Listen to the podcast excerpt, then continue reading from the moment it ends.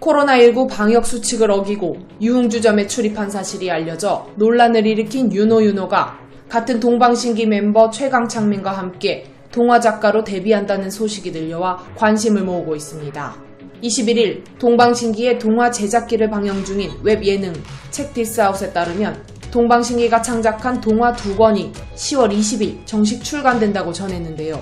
책 디스 아웃은 동방신기가 4명의 아이들과 함께 동화책을 만드는 웹 예능으로 지난달 1, 2화 동시 공개에 이어 새로운 에피소드들이 대기 중이라고 합니다. 그리고 만들어진 동화책은 동방신기가 책 디스 아웃 제작 과정을 통해 만들어진 결과물이라고 전했는데요.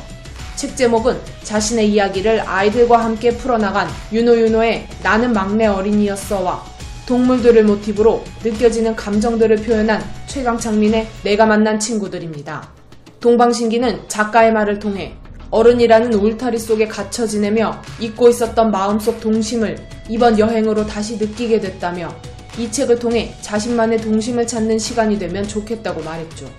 하지만 동방신기가 동화작가로 데뷔한다는 소식에 일각에선 윤호의 방역수칙 위반 사례를 언급하면서 유흥업소에 출입한 윤호가 아이들을 위한 동화책을 출간하는 게 적절하냐는 비판의 목소리가 나오고 있습니다.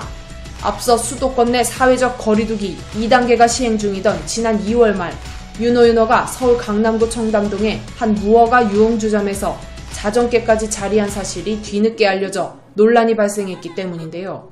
당시 서울경찰청은 윤호를 감염병의 예방 및 관리에 관한 법률 위반 혐의로 입건했었죠.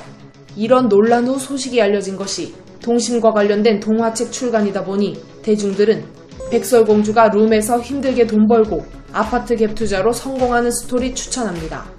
유흥업소 출입이나 방역수칙 위반이 문제가 아니라 그 와중에 뻔뻔하게 한 번 더 속인 거짓말 해명이 심각한 것.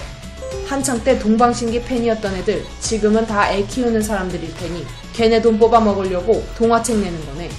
조금 더 자숙하며 기다릴 수는 없었나.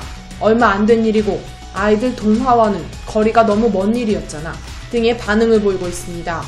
한편 논란 이후 윤호는 그동안 저를 믿어주시고 응원해주신 모든 분께 큰 실망을 드리게 됐다며 친구들을 만나 이야기를 나누면서 시간을 보내다 영업 제한을 지키지 못했다고 사과했었습니다.